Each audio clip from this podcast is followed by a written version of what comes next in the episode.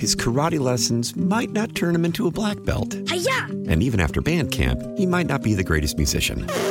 But with the 3% annual percentage yield you can earn on a PenFed premium online savings account, your goal of supporting his dreams Thanks for everything, Mom and Dad. will always be worth it. Apply today at PenFed.org slash savings. Federally insured by NCUA. $5 minimum to open account. To receive any advertised product, you must become a member of PenFed. PenFed's got great rates for everyone. Why? Why? If you have T-Mobile 5G home internet, you might be hearing this Why? a lot. Why? Every time your internet slows down during the busiest hours. Why? Why? Because your network gives priority to cell phone users. Why? Good question. Why not switch to Cox Internet with two times faster download speeds than T-Mobile 5G home internet during peak hours? Okay. Stop the whys and visit cox.com slash 5G home for details. T-Mobile prioritizes certain T-Mobile phone users over home internet users during times of congestion. Total Information AM continues at 9:35 with Megan Lynch. I'm Tom Ackerman. President Joe Biden on Wednesday hosted congressional lawmakers at the White House as his administration pushes to send billions more in military funding to both Ukraine and Israel. The Senate looks poised to act on a bipartisan agreement, but the Republican House Speaker isn't so sure. And joining us with details on the deal that would have to come before a looming budget shutdown is CBS congressional correspondent Scott MacFarlane. Scott, always a pleasure. Thank you for being with us. Mike Johnson says Republicans are looking for transformative change to border security to allocate funding. What does that mean? Well, everybody emerged from this White House summit yesterday expressing optimism, but if you listen closely, you can just hear the pessimism drifting in the background.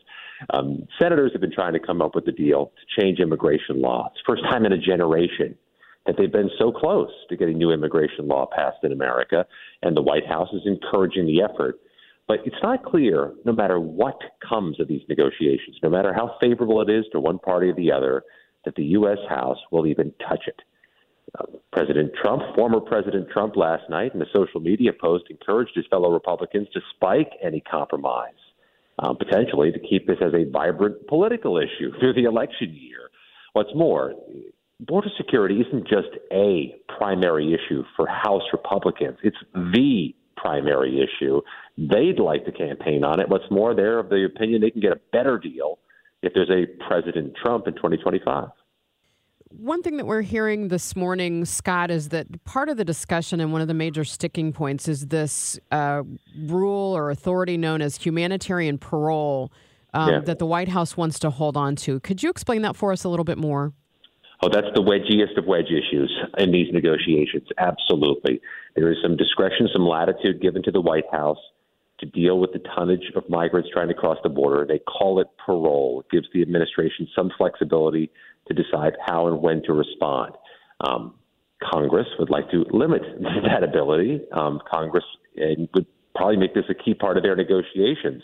How do we cap this parole authority given to the White House, especially during a time of border crisis? This seems to be the issue that's sticking up right now. One of the reasons why there hasn't been a compromise and a, a negotiation conclusion earlier. It's what to do about parole. And I think if you see this thing progress, we get, if you see this get to the point where the Senate passes it and the House deliberates on it, you're going to see any number of people concerned about what to do about parole.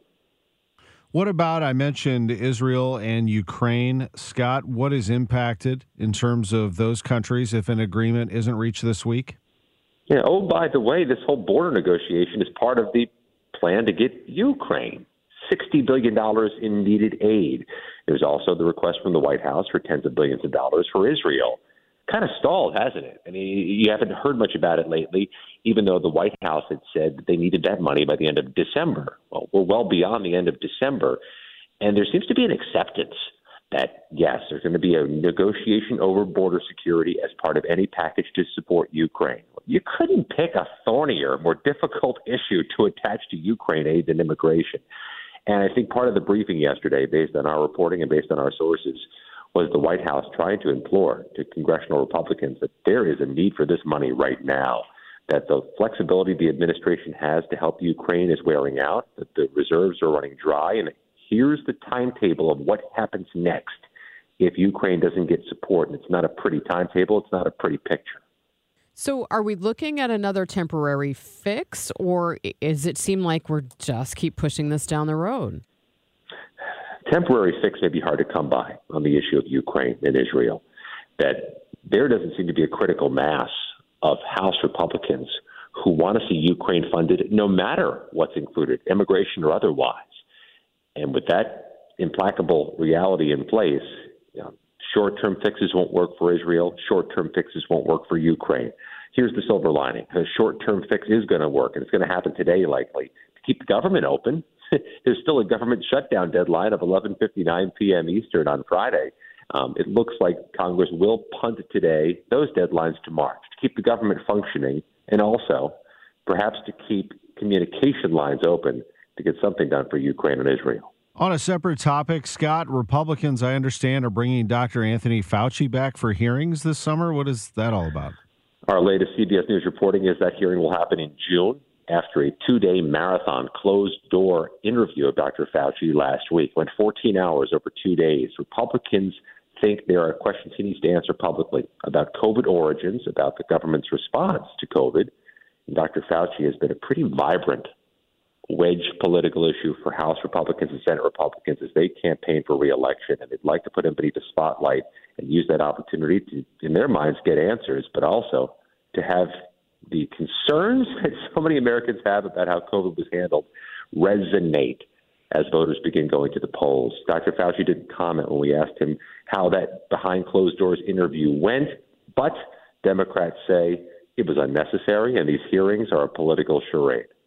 One other thing we know you're watching a former Trump advisor set to be sentenced in a contempt of Congress case today. What's what's the case and, and what is that individual facing?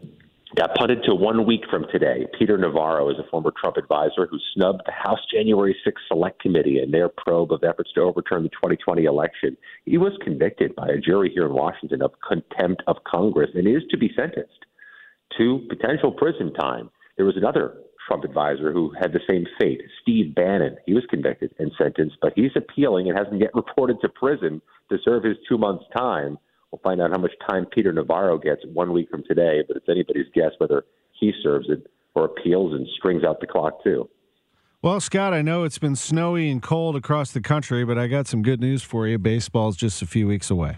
Mm-hmm. February 22nd is when pitchers and catchers report. A week earlier for us, we got February 14th is the first workout. First game, February 24th on KMOX. I know you're going to be uh, paying attention.